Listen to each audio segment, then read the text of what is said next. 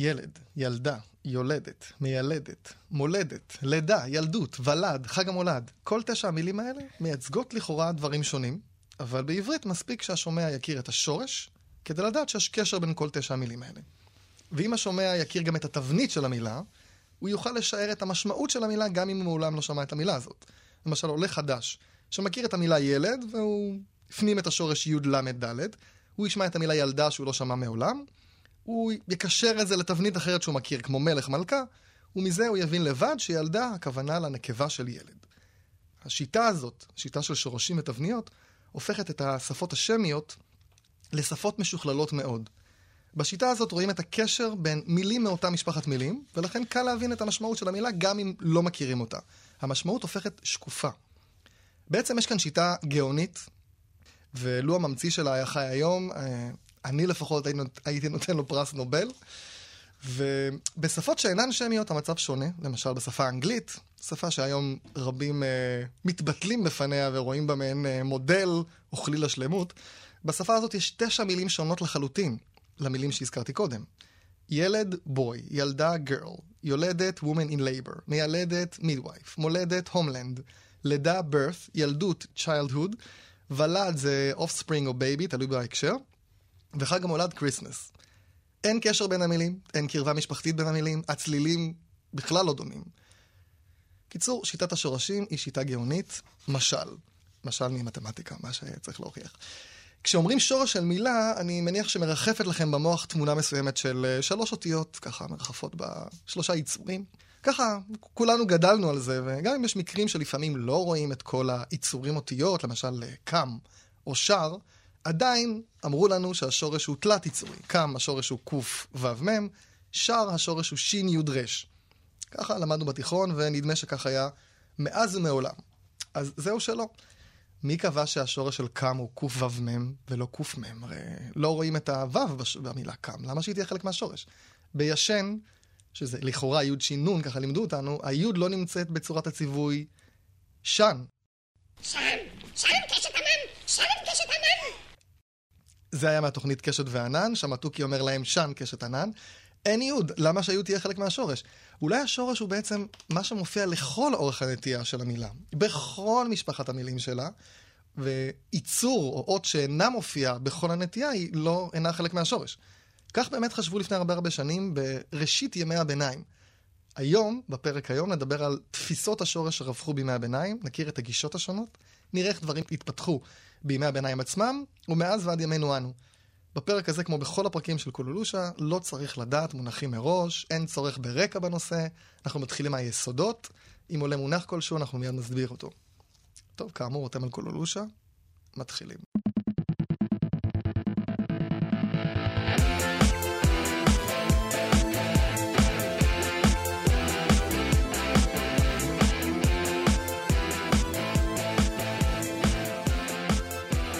שלום, ברוכים הבאים, עוד פרק חדש בקולולושה. לא בכל יום מגיע אל קולולושה אה, דוקטור, שהוא גם רב, או להפך, רב שהוא גם דוקטור. שלום, הרב דוקטור חנוך גמליאל, או שמא זה דוקטור הרב חנוך גמליאל, מה? זה חנוך, שלום וברכה. חנוך? כן. בלי הרב דוקטור? חנוך לנער. טוב, חנוך. אני אציג אותך בקצרה. אתה כן. ראש החוג ללשון העברית במכללה האקדמית הרצוג, תקן אותי אם אני טועה.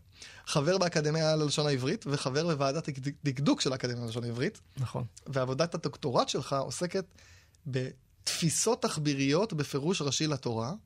גם כתבת הרבה מאמרים על uh, ראשי, ראשי, וגם כתבת ספר. ראשי כבלשן, לא, רגע, הספר נקרא רש"י, הרש"י הזה בלבל אותי, אה, רש"י כפרשן וכבלשן, תפיסות תחביריות בפירוש רש"י לתורה. נכון. על רש"י נדבר בפרק נפרד, כרגע אנחנו, כל הסיפור של ימי הביניים. אם אתם המאזינים, השם של אה, הרב, דוקטור חנוך גמליאל נשמע לכם מוכר, אני מניח שאתם אה, קראתם את הספר שהוא כתב לאוניברסיטה הפתוחה, פרקים בתולדות הלשון העברית, יחידה 4, לשון הפיוט הארץ-ישראלי. כן. אה, עכשיו, אתה גם בוגר ישיבת הר עציון בגוש עציון, לימדת בישיבת הקיבוץ הדתי, ואתה עוסק בעיקר בעברית של ימי הביניים שהושפעה מערבית, שזה כן. הנושא שלנו ימי הביניים, ובחוכמת הלשון בימי הביניים, בפרט במרחב האשכנזי. כן. עד כאן אה, צלחתי את ההצגה, נכון? בוודאי. טוב, לפני שנצלול לגישות, הש... לגישות השונות של ימי הביניים, בכל מה שקשור לשורשים, אז רקע קצר. מהו בעצם שורש? מי קבע שיש בכלל שורש? מתי גילו את השורש? אז נתחיל ב... מהו שורש בעולם הלשון כמובן. שורש זה מושג מופשט, שמשמש אותנו למעשה בחיי היום-יום, כשאנחנו באים אה, לפענח מילה. ניקח דוגמה פשוטה, המילה מחשב. היום היא נראית לנו טבעית, כאילו היא קיימת מששת ימי בראשית. אבל הרי כולנו יודעים שבימי בראשית, ואפילו גם קצת אחר, אחרי כן, לא היו מחשבים. מה בעצם קרה? כאשר נכנסו המחשבים לחיינו, במאה ה-20, היה צורך בעברית, במילה שתביע את המכשיר המופלא הזה. לקחו את האותיות ח', ש' וב', שהמשמעות הבסיסית שלהם קשורה לחישובים, וכיוון שהמחשבים הראשונים שימשו לחישובים, חישובים מתמטיים בעיקר, ושמו את זה בתבנית שהיא תבנית שמתאימה למכשירים. מקטל קוראים לזה, לתבנית הזאת באופן סמלי. וכך נוצרה המילה מחשב. שזה היא... שורש אגב מקראי. כן, השור, השורש... שורש מקראי ישן. נכון. חשבונות עשו גם בזמן התנ"ך. ויצקו לו בעצם משמעות נכון, וכך... מודרנית למשמעות הקלאסית. כן, כך. ובזכות זה שהשורש קיים, ולכל שורש יש איזה מושג, איזה תחום משמעות מוגדר. לשורש ח' ש' ב', תחום המשמעות הוא החשבונות והחישובים והמחשבות. אז ברגע שיצרו את המילה, היא נקלטה בקלות, משום ש... כל אחד הכיר את המושג הזה, ח' ש' ב', שעניינו חישובים, את התבנית הזאת של מכשירים, וכך המילה מחשב יצאה לדרך, והיא היום אה, נקוטה בפי הכל מנער ועד זקן. בפתיח דיברתי על הגאונות בשיטת השורשים. תמיד היה שורש? זאת אומרת, מתי, מתי המציאו אותו, או גילו אותו, איך, איך הוא, כן. איך הוא צץ פתאום? השור, השורש כמובן היה קיים, כי השפה הייתה קיימת. אבל ההבנה של, של המלומדים, שאכן המערכת הלשונית שלנו בנויה על שורשים, הגיעה רק לפני אלף שנים. אני לא יודע אם זה רק לפני, בכל אופן, לפני אלף שנים. אה, לפני כן רווחה תפיסה אחרת. רגע, הגיע בקרב היהודים או בקרב... בקרב היהודים. כי כן. השפות שמיות זה גם ערבית, אה, נכון. ארמית, אמהרית אה, יש היום. מי הראשון שאמר יש שורשים? היהודים? לא. אנחנו? אה, לא אנחנו? בעניין הזה לא מגיע לנו זכות ראשונים. אנחנו לקחנו מהערבים. צריך לזכור שה... חוכמת הלשון ובכלל הרבה עיסוק מדעי של היהודים בראשית ימי הביניים היה במרחב דובר הערבית והושפע מהמדע הערבי. הממלכה האסלאמית הגדולה אפשרה שגשוג של המדעים, והיה שם מקום מיוחד וחשוב לעיסוק הבלשני. היהודים שחיו גם במזרח ואחר כך גם בספרד, הושפעו מזה, ראו כי טוב, ויישמו את התיאוריות האלה בעברית. זה בעצם עידן תור הזהב. בהחלט, זה עידן תור הזהב בספרד. היה, קדם לזה כמובן פעילות גדולה בבבל. כן. עכשיו בערבית, אגב, בפתיח דיברתי על זה שמי אמר שהשורש של שיר הוא שין יוד רש, אולי זה שני יצורים ולא אותיות, שני כן. יצורים אותיות, אני, זה לצורך, לצורך שם הנוחות אני אגיד אותיות. כן. אמ, בערבית תמיד יש שלושה יצורים. בדרך כלל. נכון? יש גם מילים עם יותר משלושה יצורי שורש, אבל הן מילים מעטות, חלקם שאולות משפות זרות, אבל... בערבית. בערבית, כמו כן. בעברית, שיש אה, נכון. מרובעים, מה שנקרא. נכון, פרסם נכון. זה פרש, כן. סמ"ם. ו... אבל בדרך כלל בערבית זה מאוד בולט, מאוד קל ללמוד וללמד את הערבית על בסיס ההנחה שיש רק שלושה יצורים או שלוש אותיות כן. של שורש. אומרת, אין, אין להם אותיות שנעלמות כמו בעברית, כמעט נעל... ולא. הן נעלמות, אבל הן בדרך כלל משאירות עקבות יותר ברורים, Aha. כך שקל לזהות אותן.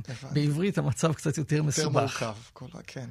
אמ, רק בשפות שמיות יש שורשים או שיש עוד שפות? יש הרבה שפות בעולם, אבל את השפות השמיות התופעה הזאת מאפיינת.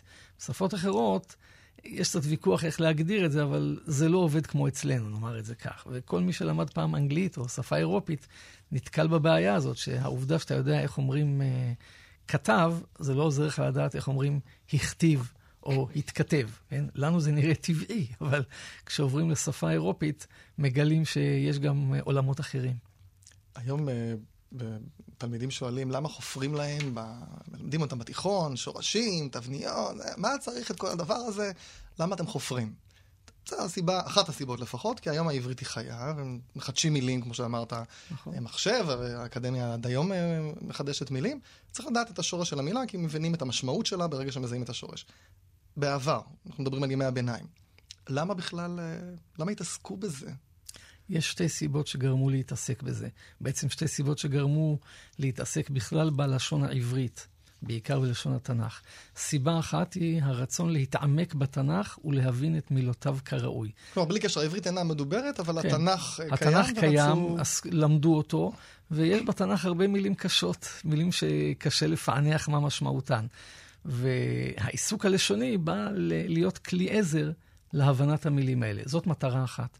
מטרה שנייה, שבלטה במיוחד בספרד בתור הזהב, כמו שהזכרת, הייתה השירה העברית בספרד.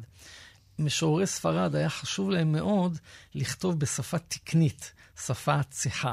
עכשיו, מה זה שפה תקנית אם היא לא מדוברת ואיננה חיה? התשובה שהם נתנו, שפה שמתאימה לכללי הלשון של התנ"ך. עכשיו, מה הם כללי הלשון של התנ"ך? צריך לגלות אותם. Mm-hmm.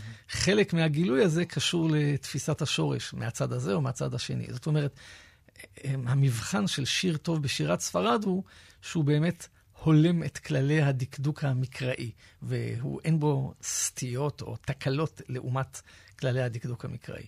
כלומר, אם היום צריך את ה... בין השאר צריך לדעת שורשים בשביל להבין מילים חדשות, שם היו צריכים לדעת שורשים בשביל ליצור בשירה. נכון. נוסף על מה שאמרת, נכון. עם ה... להבין ליצ... את המקרא. ליצור צורות ומילים שאולי הן חדשות, כי הצורה הזאת איננה מופיעה במקרא. בסך הכל התנ"ך הוא לא ספר כזה גדול. כן. עוד נדבר על צורות מוזרות שיצרו בעקבות כל מיני כן. תפיסות שונות. טוב, אז אם אנחנו מדברים על תפיסות שונות, היום, כמו שאמרתי, שלושה, שלוש, אה, שלושה יצורים, שלוש אותיות שורש, זה מאוד ברור. קצת יש אה, מרובעים, מה שנקרא, כמו כן. פרסם, כן. או אפילו חמישה. אה, סחרחר למשל, כן. הם מאוד נדירים. איך כל העניין הזה התפתח? מה... תמיד חשבו שלושה יצורים, אותיות? מה הגישות שהיו? בואו... לא, זה באמת... התפתח בעצם בצורה חדה. כלומר, במאה העשירית, כשהעיסוק הלשוני התחיל להיות עיסוק מרכזי של יהודים, פעל מרכז גדול בבבל, הדובר שם, ראש הדוברים היה רב סעדיה גאון. רב סעדיה גאון, שהיה גאון גם בשמו, גם בתפקידו, לא ראש, רק, ראש לא ישיבה, אבל באמת היה גאון גם מבחינת יכולותיו האינטלקטואליות, אה, עסק בהרבה מאוד תחומים. מלבד העובדה שהוא היה ראש ישיבה, תלמיד חכם, פוסק הלכה מפורסם, תרגם את התורה וחלק גדול מהתנ"ך לערבית, הוא עסק גם בספרות, בשירה, בפילוסופיה. ו... בלשון. בלשון, נכון. הוא בעצם הראשון שהקדיש בקרב היהודים אה, עיסוק אה, אינטנסיבי בלשון העברית, וחיבר גם מילון. אבל... המילון במ... הראשון. כן, המילון בעברית. שלו, כן, המילון שלו, שהוא קרא לו האגרון, אה, נועד יותר לשימוש המשוררים והסופרים. ו... כי הוא בעצם מילון חריזה. כן. הוא... אני מחפש חרוזים, כי אני משורר, הוא נתן לי במילון חרוזים. גם חרוזים, וגם כמובן שתשתמש במילה במשמעות הנכונה. נכון. שלא תטעה, שמא אינך מבין תנ"ך די הצורך, ואתה משתמש במילה לא מתאימה, או באופן לא מתאים. אבל המילון שלו, הוא אה, לא עוסק בתורת השורש שלו, הוא מילון שרושם ערכים מילוניים עם פירושם. ובעקבותיו, אה, בא בספרד אה, רבי מנחם בן סרוק, שהיה בעל מעמד חשוב, והוא כתב מילון שלם בעברית, מילון לתנ"ך כמובן, במילון הזה הוא בא להסביר את כל המילים שיש בתנ"ך, כולל הארמית שיש בתנ"ך. כלומר, זה, זה בעצם המילון הראשון. אם רס"ג זה היה כן, יותר מילון חריזה, נכון, פה ו... זה מילון מילון, המילון הראשון שאפשר להגיד אה, בעברית, ממש מילון. אני לא יודע אם זה מדויק, צריך לומר את זה קצת אחרת. המילון של רס"ג הוא... אה, איננו מקיף כנראה את הכל, גם לא שרד בידינו הכל, אז קצת קשה להעריך, אבל לא מקיף את הכל. לעומת זאת, מחברת מנחם עקרונית אמורה לתת מענה לכל מילה בתנ"ך. וכשמנחם חיבר את המילון, הוא שאל את עצמו, אז איך בונים את הערכים? איך, איך לרשום את המילים? והוא אמר לעצמו את מה שאתה הצעת מקודם. ניקח את האותיות שנשארות במילה יציבות בכל הצורות, זה יהיה הבסיס של הערך. נניח שיש לי את המילה מועד, ויעדתי, ועדות, ועדי, שזה תכשיט. בכל הצורות האלה אני רואה שיש עין ודלת. אז אני כותב ערך שהוא עין ודלת, ושם אני מכניס כמה משמעויות. משמעות אחת, עדי זה תכשיט, משמעות אחרת זה יעד, זה להבטיח.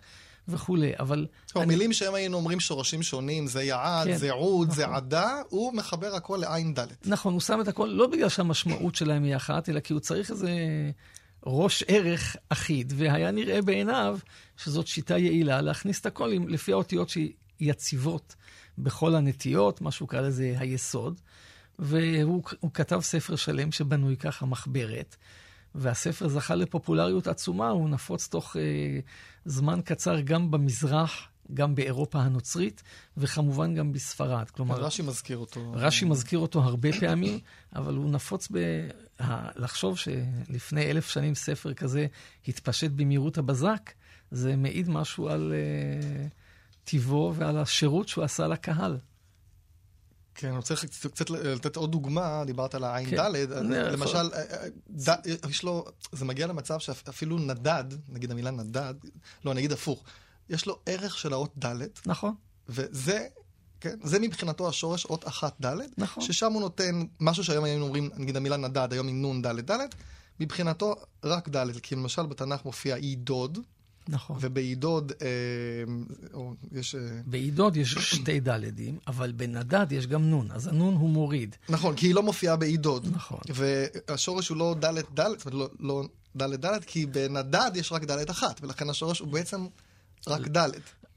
נכון. אה, ולמילה להודות, הודו, יודו, נכון. שהוא גם מביא בדלת, נכון. היום היינו אומרים שזה י' ד' ה', כן, שבח תהילה, אבל מבחינתו, כיוון שבאודה אין י', אז היא לא חלק מהשורש, במילה תודות אין ה', לכן גם הוא לא חלק. נכון. בקיצור, השורש הוא רק ד' והוא... ש... זו שיטה מאוד מעניינת. כן. הגיונית אפילו, לא? היא הגיונית. כי שורש הוא שורש, משהו... אני רק חושב שזהו, זו קצת שאלה, מה אתה רוצה כשאתה אומר את המילה שורש. נדמה לי שמנחם, קודם כל, לא השתמש במילה הזאת כל כך, אבל כשהוא ראה לנגד עיניו, הוא ראה לנגד עיניו משהו מעשי.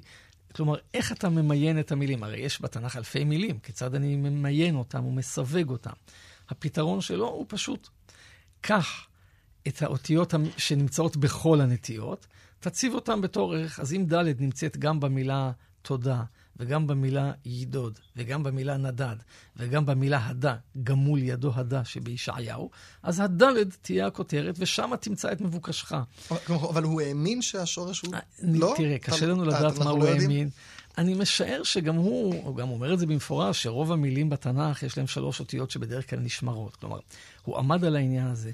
נדמה לי שמה שהפריע לו היה הקשר, היכולת לקשר בין הנטיות של הפועל בצורות השונות, נגיד כמו אה, הודה, יודה, נודה, ובין הבסיס של זה, והוא לא חשב משום מה שהפער בין נטיות שונות צריך להיות משמעותי. זאת בעצם הנקודה הקריטית. מה זאת אומרת נטיות שונות? אני אתן דוגמה. נניח אמרתי מקודם עם הי"ע-ד'. י"ע-ד' לייעד, פירושו להבטיח. כן, כתוב בתנ"ך שהקונה אמה עברייה, הוא מייעד אותה לאישה. זאת אפשרות אחת. אז י"ע-ד' עניינו הבטחה וייעוד. לעומת זאת, יש לנו עין ד' י' שזה תכשיט, עדה, עדה עדי. כן, עדי, עדה. ויש לנו עין ו' ד' שזה להעיד, להעיד עדות. עכשיו, אלה ש- ש- שלוש משמעויות נבדלות לחלוטין. מבחינת מנחם זה לא משנה, כי כיוון שהאותיות האלה, הו"ים והיו"דים, נופלות מדי פעם, אז בשבילו יש עין וד'. אבל מבקריו, וזה קרה דור אחד אחריו, באו... שזה ו... דונש כבר? לא, לא דונש. דונש היה מבקר שלו, אבל הסכים עם הגישה העקרונית. 아, אה, אבל המבקר הגדול היה יהודה חיוג', רבי 아, אה, יהודה חיוג', שלפני אלף שנה. הביקורת שלו הייתה בדיוק בנקודה הזאת. הוא אמר, יש לך פה שלוש משמעויות נבדלות. אחת, להבטיח, השנייה, עניין של תכשיט, תכשיט והשלישית, אה, עניין של עדות, כן? עכשיו, אלה שלוש משמעויות נבדלות. אבל זה לא רק הבדל במשמעות, זה גם הבדל בצורות, כי הראשון זה יעדתי ואיעד, או אייעד. השני זה עדיתי ואעדה, ככלה תעדק אליה, תלבש את התכשיטים שלה. והשלישי זה העיד עדות. כלומר, אז... זה, לא, זה לא אותה נטייה. נכון, הנטייה היא אחרת. כלומר, זה מה שאנחנו קוראים בבית הספר גזרות הפועל ונטיות הפועל. אז אנחנו רואים שבתנ"ך כל אחד מה, אה, מהמילים האלה מתנהגת בצורה אחרת.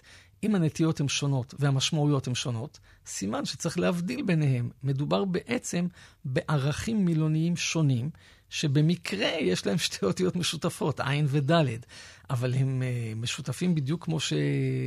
אני יודע, כת"ב כתב, דומה לכת"ר, שזה כתר. זאת אומרת, הם לא דומים, הם דומים בזה שיש להם אותיות משותפות, אבל בזה זה נגמר. ולכן חיוג' מתח ביקורת חריפה, כי הוא טען שבשיטה של מנחם לא שמים לב להבדלים שקיימים בתנ"ך גם במשמעות וגם בנטיות. והוא אמר, הפתרון הוא ללכת על uh, מערכת של שורשים, שהיא נותנת לנו את שתי ההבחנות האלה, גם ההבחנה בנטיות וגם ההבחנה במשמעויות. וחיוג' כתב... כתב, כתב שני ספרים שבאים בעצם להסביר את העיקרון, זה, זאת החשיבות הגדולה, הוא כתב אותם לפני כאלף שנים. והחשיבות הגדולה היא שהוא הסביר בעצם מה שנראה לנו אולי היום אה, טבעי ומובן, שגזרת מה שאנחנו קוראים פ' ו' י' מתנהגת אחרת מאשר ע' ו' י' ול' י', או כל מה כן, שאנחנו למדנו בתיכון שכבר mm-hmm. הספקנו לשכוח. אבל העיקרון הוא מאוד פשוט, הוא הראה שבצורה שיטתית בעברית של התנ"ך, אתה יכול לזהות מיד אם המילה היא שייכת למשפחה של עדות או למשפחה של עדי שהוא תכשיט, וממילא אמור לי ממשפחתך ואומר לך מה משמעותך. זאת אומרת, מי שמשתייך לעדות, אז זה עניין של עדות בבית משפט, או כמו לוחות העדות.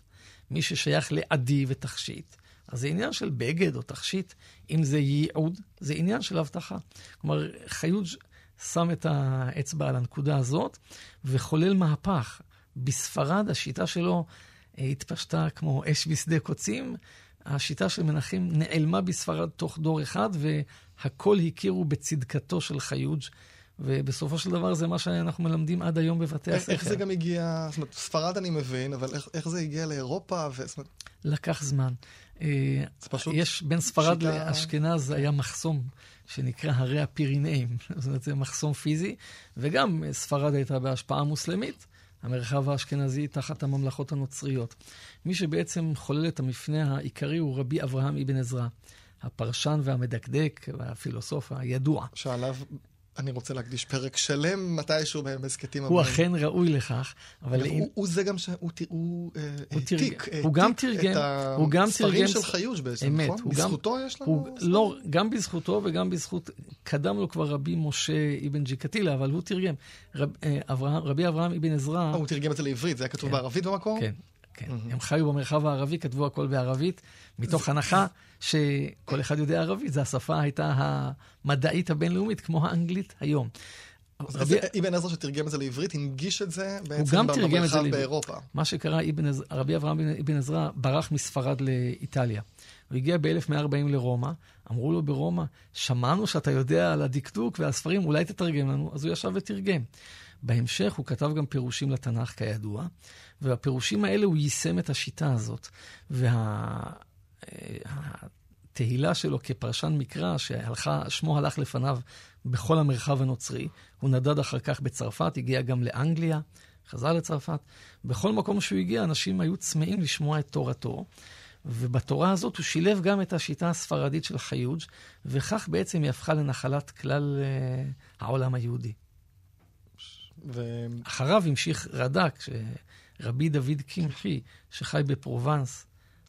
בסוף המאה ה-12. רשב"ם גם הושפע בעצם. אה, יש ויכוח, כן, רש"י. יש קצת ויכוח במחקר מה הזיקה בין רשב"ם לאבן עזרא, הם הכירו זה את זה, לפחות הכירו. ספרותית. לא אין איזה משהו שהם התחתנו, משהו לא, כזה? לא, לא. הבת שלו, לא, אין איזה משהו? זה לא איתו? לא, לא, עם רבי יהודה הלוי. אה, עם רבי יהודה הלוי התבלבלתי. כן, אבל... אה, הרשב"ם ואבן עזרא כנראה ניהלו איזשהו דו-שיח פרשני. אה, נכון, על הפיוטים הוא כתב, הוא ירד עליו, איך אתה כותב פיוט כזה, לא, משהו כזה, זה לא? זה עם רבנו תם. עם רבנו תם. רשב"ם ורבנו תם. לא, זה בסדר, רשב"ם ורבנו תם העריך מאוד את אבן עזרא בתור נכון, משורר. לא בתור, בתחום השירה והדקדוק, אבל זה סייע לתפיסה הזאת להיכנס לארצות הנוצרים, ובדור שאחר כך, רבי דוד קמחי, שאביו גם הוא מגולי ספרד, אה, כתב ספר, הוא כתב הפעם בעברית, כתב ישירות בעברית, גם מילון, ספר השורשים, וגם ספר דקדוק, המכלול, והם הפכו לספרי היסוד ללימוד עברית עד המאה ה-20 למעשה, שגם יהודים וגם מי שאינם יהודים השתמשו בהם כספרי הבסיס. והכל בנוי על התפיסה הזאת של השורש של חיוד כן. רגע, אבן ג'נח גם כתב ספר. אבן ג'נח הוא לפני רד"ק או כן, אחריו? אבן ג'נח לפני רד"ק. אבן ג'נח הוא תלמיד של חיוד. הוא חי, כתב את, חיוג' כתב את הספרים שלו בערך סביב שנת אלף לספירת הנוצרים. אבן ג'נח כתב בערך סביב 1045. רבי אברהם בן עזרא זה 100 שנה יותר מאוחר, 1140 ואילך. אז היו לו די הרבה תלמידים שהנחילו את השיטה שלו. למעשה, כולם היו תלמידיו. הוא, גם אנחנו. הוא המציא אותה או שהוא שאל את זה מהערבים? אה, חיוד, השלושה... את, את ההבנה של שורש תלת-יצורי והדרך וה, שהנטיות עובדות, ההבנה העקרונית, הוא שאל מן הערבית. כלומר, במרחב הערבי, החכמים הערבים אמרו שלושה יצורים בערבית, זה היה להם די פשוט. כן, הם יישמו את זה, והוא לקח את זה מהם. הגאונות של חיוד הייתה שהוא הצליח לעשות את ההתאמה. אנחנו יודעים שלפעמים כשלוקחים משהו, מייבאים איזה משהו משיטה אחרת, אחרי זה אצלנו צריך לראות איך עושים את היישום בצורה שזה יעבוד בצורה טובה.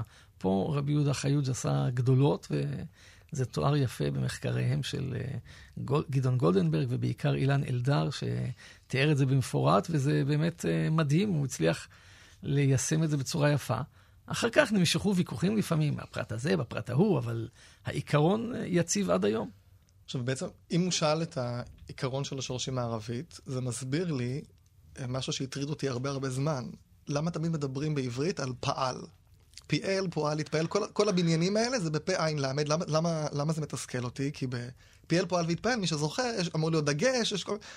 ובעין בגרוניות, אחת מהן עין, אין דגש. וזה גורם למורה לכתוב איזה שדה או W כזה מעל העין, וזה מסבך את העניינים. עכשיו אתה בעצם מסביר לי שהוא לקח את הפעל, אם אני מבין אותך נכון, מהערבית. כן, אתה צודק לגמרי. בתור מורה לשעבר בתיכון, אני זוכר גם את התסכול שלי, שאני אומר לתלמידים, בניין פיאל מתאפיין בדגש. ואז אני כותב את זה על הלוח, אבל אני לא יכול לכתוב דגש בעין, כי טכנית בעברית אי אפשר לכתוב, זהו. אז אני בורח לערבית. נכון. הסיפור מאוד פשוט. בערבית, הפועל עשה הוא הפועל פעלה, פי עין למד. והערבים אמרו, אם זה פועל שמציין עשייה, אז אם אנחנו מחפשים תבניות שיציינו פעולה, אז נגיד פעלה, פעלה, אפעלה, וכולי. ככה זה עובד בערבית. ושם אין בעיה, כי אין, יש דגשים נכון. בכל האותיות, בערבית העין היא אומנם אות הגה גרוני, אבל היא יכול לבוא בדגש, היא יכול לבוא בשוונח, הכל טוב ויפה. הרבה יותר פשוט. עכשיו הם לקחו את זה לעברית, העבירו את זה כמות שזה, ואומרים פה הפועל, עין הפועל, למד הפועל, וזה עושה צרות בלי סוף. עד היום אנחנו סובלים מזה. ומאיפה הקטל הזה? תמיד מדברים על אה, פועל, זה כן. פה הפועל, עין הפועל, וכשמדברים כן. על שמות עצם יש כן. קטל, כן? כן? מקטל, מקטל, כן. כל המשקלים כן. האלה. מה, איך זה הגיע הקטל הזה? גם ערבית? לא, לא, לא. הקטל הוא לא ערבי. זאת אומרת, הקטל זה הצעה יותר מודרנית.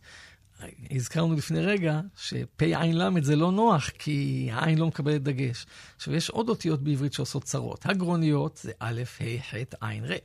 לא מקבלות דגש, אז הן לא נוחות. ב', ג', ד', כ', פ', ת', יש להם את הסיפור שלפעמים דגש קל, לפעמים לא. זה גם לא נוח. נכון. ככה אנחנו יכולים להוריד ש' וס', ש' שמאלית וס', גם לא נוח. בסוף אנחנו מוציאים מחשבון הרבה, הרבה אותיות, מה נשאר? אז הציעו מלומדים אה, מערבים להשתמש בקט"ל בעברית. למה? כי שלושת האותיות האלה, אין להם שום בעיה. הן יכולות לקבל דגש, יכולות לקבל שווה, אין להם סיפורים אחרים. וגם יש פועל כזה, קטל. הוא פועל נדיר בתנ"ך.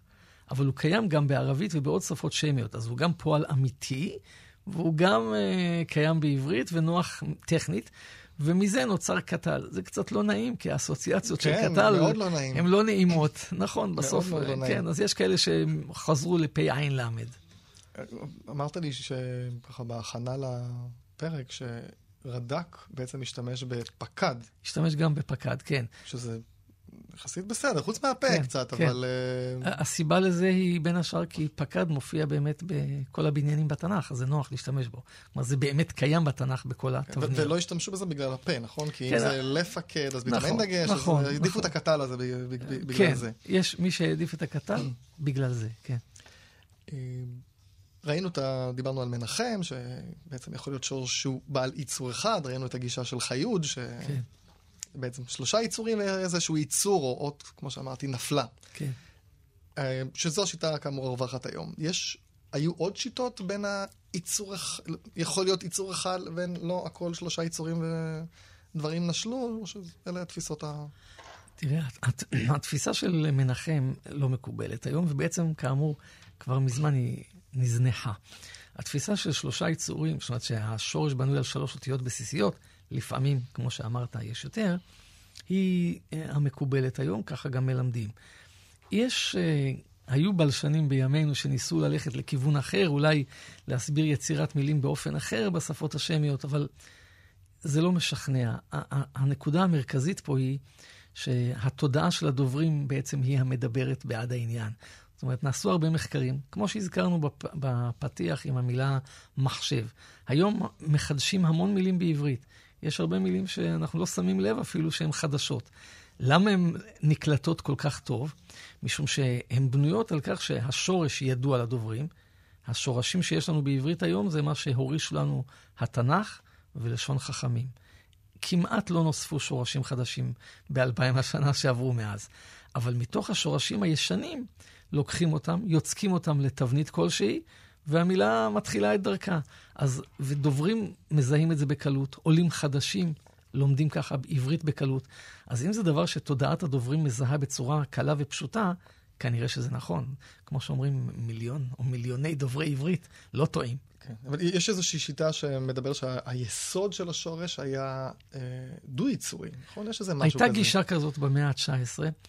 אה, הגישה הזאת... בואו, אה, נרחיב טיפה על הגישה, מה, מה כן. הם אומרים בעצם? מה, ש, מה שהם אמרו, מצד אחד, אני מציג פה את התמונה כל הזמן, שלוש אותיות וכולי.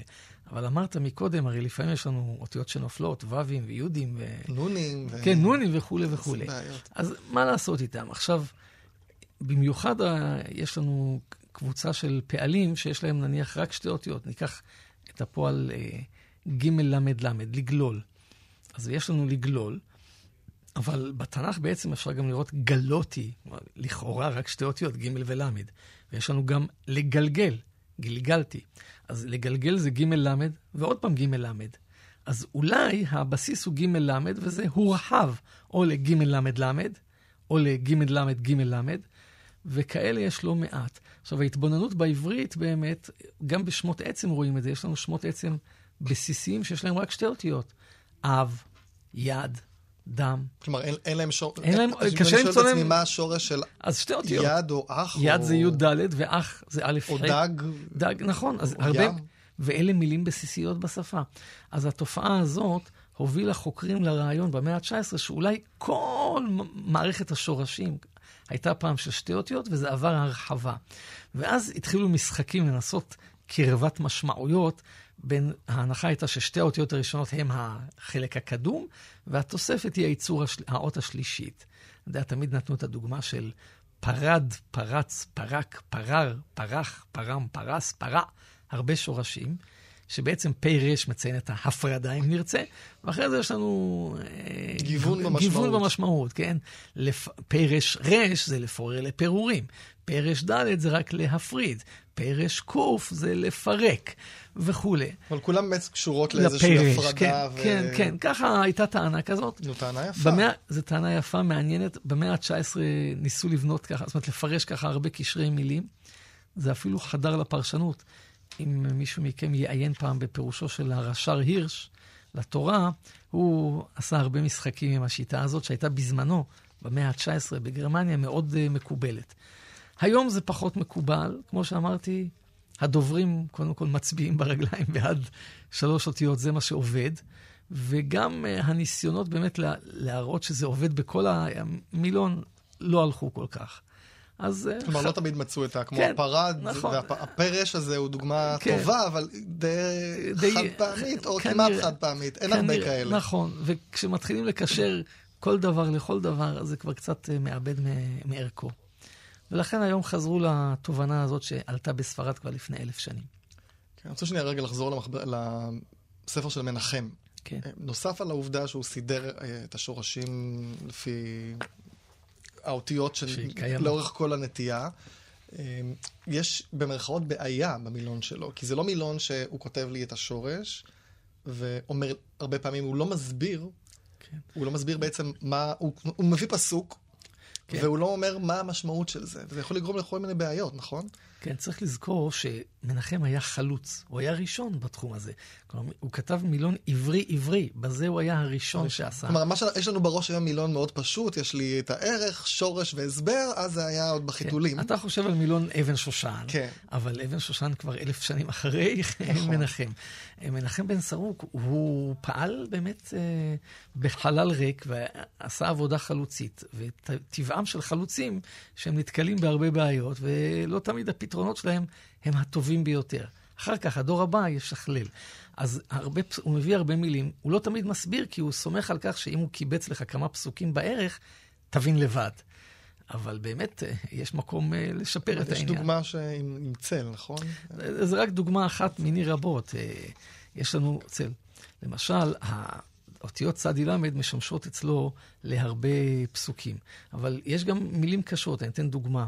בסיפור של מלחמת גדעון במדיינים, גדעון היו לו היסוסים וחששות לפני היציאה לקרב, ואז השם שלח אותו למחנה מדיין בלילה.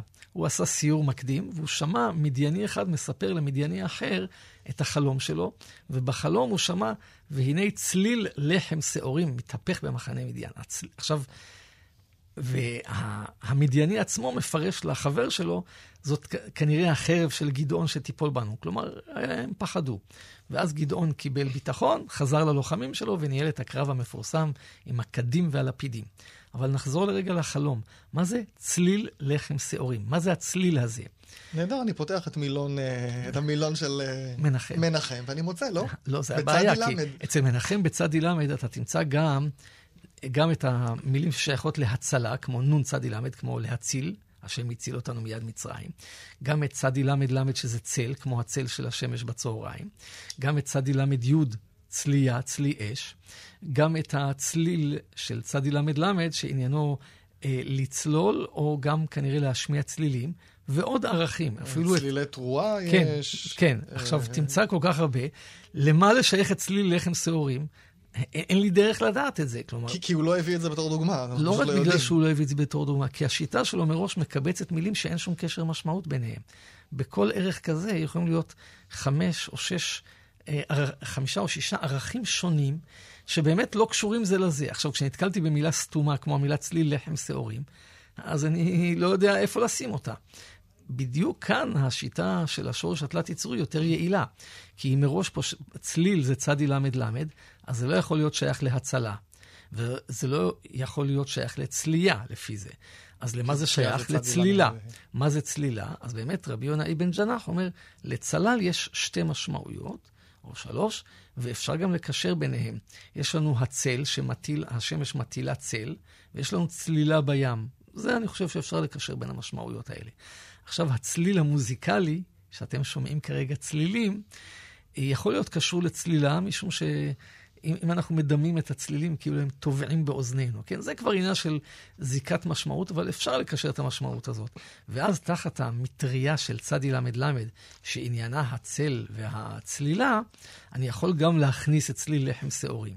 זה לא חייב להיות הפירוש כמובן, אבל זאת הצעת פירוש, לפחות היא מסתמכת פה על נתון עובדתי. אל תיתן לי פירושים שקשורים להצלה או מנחם גם הביא צלותה, התפילה בארמית, בערך הזה, כי, כי הם בכלל לא קשורים לזה. תתחיל לעבוד עם צדי ל"ל. בהחלט צריך לזכור שגם כשזיהינו שלוש אותיות שורש, יכול להיות שיש פה שתי משמעויות, ואז השאלה אם זה רק משמעות אחת התפתחה מהשנייה, או שמא באמת משום מה התקבצו שתי משמעויות שונות באותו ערך. זאת כבר שאלה אחרת. כלומר, אני רוצה רגע להסביר למה התכוונת. למשל, בעברית אה, היום יש דוגמה קלאסית של עברית היום, יש את המילה אח. אז זה יכול להיות או שלוש משמעויות שונות, כמו אח שהוא בן משפחה, או אח תנור, או אח מילת כאב, כואב לי. אלה משמעויות שונות, זה שלושה ערכים שונים במילון. נכון. ערך, ערך, ערך, הם לא יבואו ביחד. בצדק הם לא יבואו ביחד. כלומר, הם יבואו זה אחר זה, אבל לא באותו ערך. נכון. לעומת זאת, אה, אח בתור בן משפחה, שזו משמעות אחת, אבל אח בתור כינוי חיבה, אחי, מה העניינים? או אפילו אחי בתנ"ך שיש, נכון. או אח מטפל בבית חולים, הם כן יופיעו כאחת, שתיים, שלוש, נכון. בערך, בערך של אח. אחר המשמע... כך יהיה לי א', ב', ג' של אח בן משפחה, אח תנור ואח כואב לי. נכון, כי המשמעויות התפתחו זו מזו ויש להם איזושהי קרבה. זה מה שמקל היום על המסתכל במילון, שהוא מוצא את משפחת המילים הזאת ביחד, כי הם uh, באותה משמעות. אז מנחם עשה קצת סלט בעצם. כן. שוב, חלוצי וכולי, אבל... אני, אני לא חושב ש... אני לא רוצה... לא שופטים אותו, חס וחלילה, אני לא הייתי שופט אומר את זה אותו. אחרת. המוצר שלו, בסופו של דבר, המחברת אה, נפוצה בכל רחבי העולם היהודי, כלומר, היא הביאה תועלת רבה. הזכרת בצדק שהוא מצוטט גם אצל רש"י הרבה ואחרים. אבל אה, הייתי אומר, הוא עשה דרך חשובה, אבל כנראה רק חלק מהדרך, והתיקון וההשלמה של חיוג באמת אה, נתנו לנו כבר דרך מוצקה ויעילה מאוד להבנת המילים בתנ"ך וגם לחידוש מילים. הדרך שלו גם גרמה לכל מיני משוררים אה, נכון. קצת לטעות במילים שהם בחרו, נכון? הם חיפשו נכון. מילים. מילים ו- בשירה, נכון? ברגע ששמים את הכל למשל? ביחד, בביקורת נגד מנחם, אז uh, חיוג כותב שהיה משורר שמהמילה, מהשורש י' צד ירש, רצה לכתוב יצירה. אז במקום יצירה הוא כתב צרות, צ, צ, כאילו זה צד ירש י'. אומר חיוג, מה- אתה... מה פירוש צרות? צד ירשיות, מה הפירוש? השור... אנחנו רק, יש לנו רק המילה צרה, אין לנו אה, משהו. צרה. צרה זה כנראה בא מצד אז ירש. הוא ראה אצל מנחם צד ירש, והוא ראה את כל המשמעות של צד. ירש. אז אפשר עכשיו, זה אפשר בערך... לשחק איתם איך שרוצים בעצם. נכון, זה בערך כמו שאם אתה רוצה לדבר על uh, ייעוד, אתה תכתוב את המילה עדות או עדי תכשיט, ותגיד, טוב, זה הכל עין דלת, אז זה לא אז משנה זה לא משנה איזו מה תבנית עושים. אני יוצק כן, את זה. חיוג טען, בזה אתה בעצם עושה טעות מבחינת העברית המקראית, ואתה מבלבל את הקורא. כלומר, אדם שאמון על התנ"ך, יראה מיד שאתה השתמשת בנטייה שגויה. זה בערך כמו שהיום אנחנו אומרים לתלמידים, טעית בזיהוי הגזרה ולכן ירדו לך נקודות במבחן, כי זה לא שורש של פ' ו' י', אלא זה שורש של ל' ו' י'. זאת אומרת, אתה, זה פשוט מילים אחרות שהנטיות נגיד שונות. שאומרים למלות, במקום למלא, אז קצת... את ה... נכון. נכון. אנחנו נכנסים לגזרות, אבל כן. מ' ל' א', כאילו נשמע מ' ל' ה', נכון. ומשווים. כן. טוב, זה קצת היה אה, מתקדמים. אה, טוב, זה נושא מרתק אה, מאוד, יש עוד הרבה הרבה מה להרחיב. אה, באמת, יש פה... זה בכלל תקופה מטורפת אה, ומדהימה, תור הזהב. כל מה שהלך שם. מרתק. ו- יש עוד הרבה מה, לה... מה להוסיף ולהרחיב, אבל זה כנראה בהזדמנות אחרת. אה, תודה רבה. תודה גם לך, מאוד מאוד נהניתי. ולמאזינים. אה, נוסף על הפרק הזה, הוא, איך שלא נדבר אליכם המאזינים, הפרק הזה עולה בכל מיני יישומונים שבהם שומעים, שומעים הסכתים, אבל באתר שלי בלשון ידה אני גם מקשר, ל... אני מעלה את הפרק ומוסיף עוד כל מיני מקורות למטיבי לכת, הרחבה על דברים שנאמרו בפרק.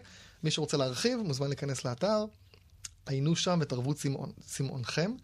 יש לנו גם קבוצת פייסבוק, אה, חפשו בפייסבוק קולולושה, אפשר לדון בהסכת ובכלל בענייני לשון. אה, שוב תודה רבה. תודה. אה, אני רם נתניהו, מאולפן מט"ח, המרכז לטכנולוגיה חינוכית. להישמע בפרק הבא. שלום.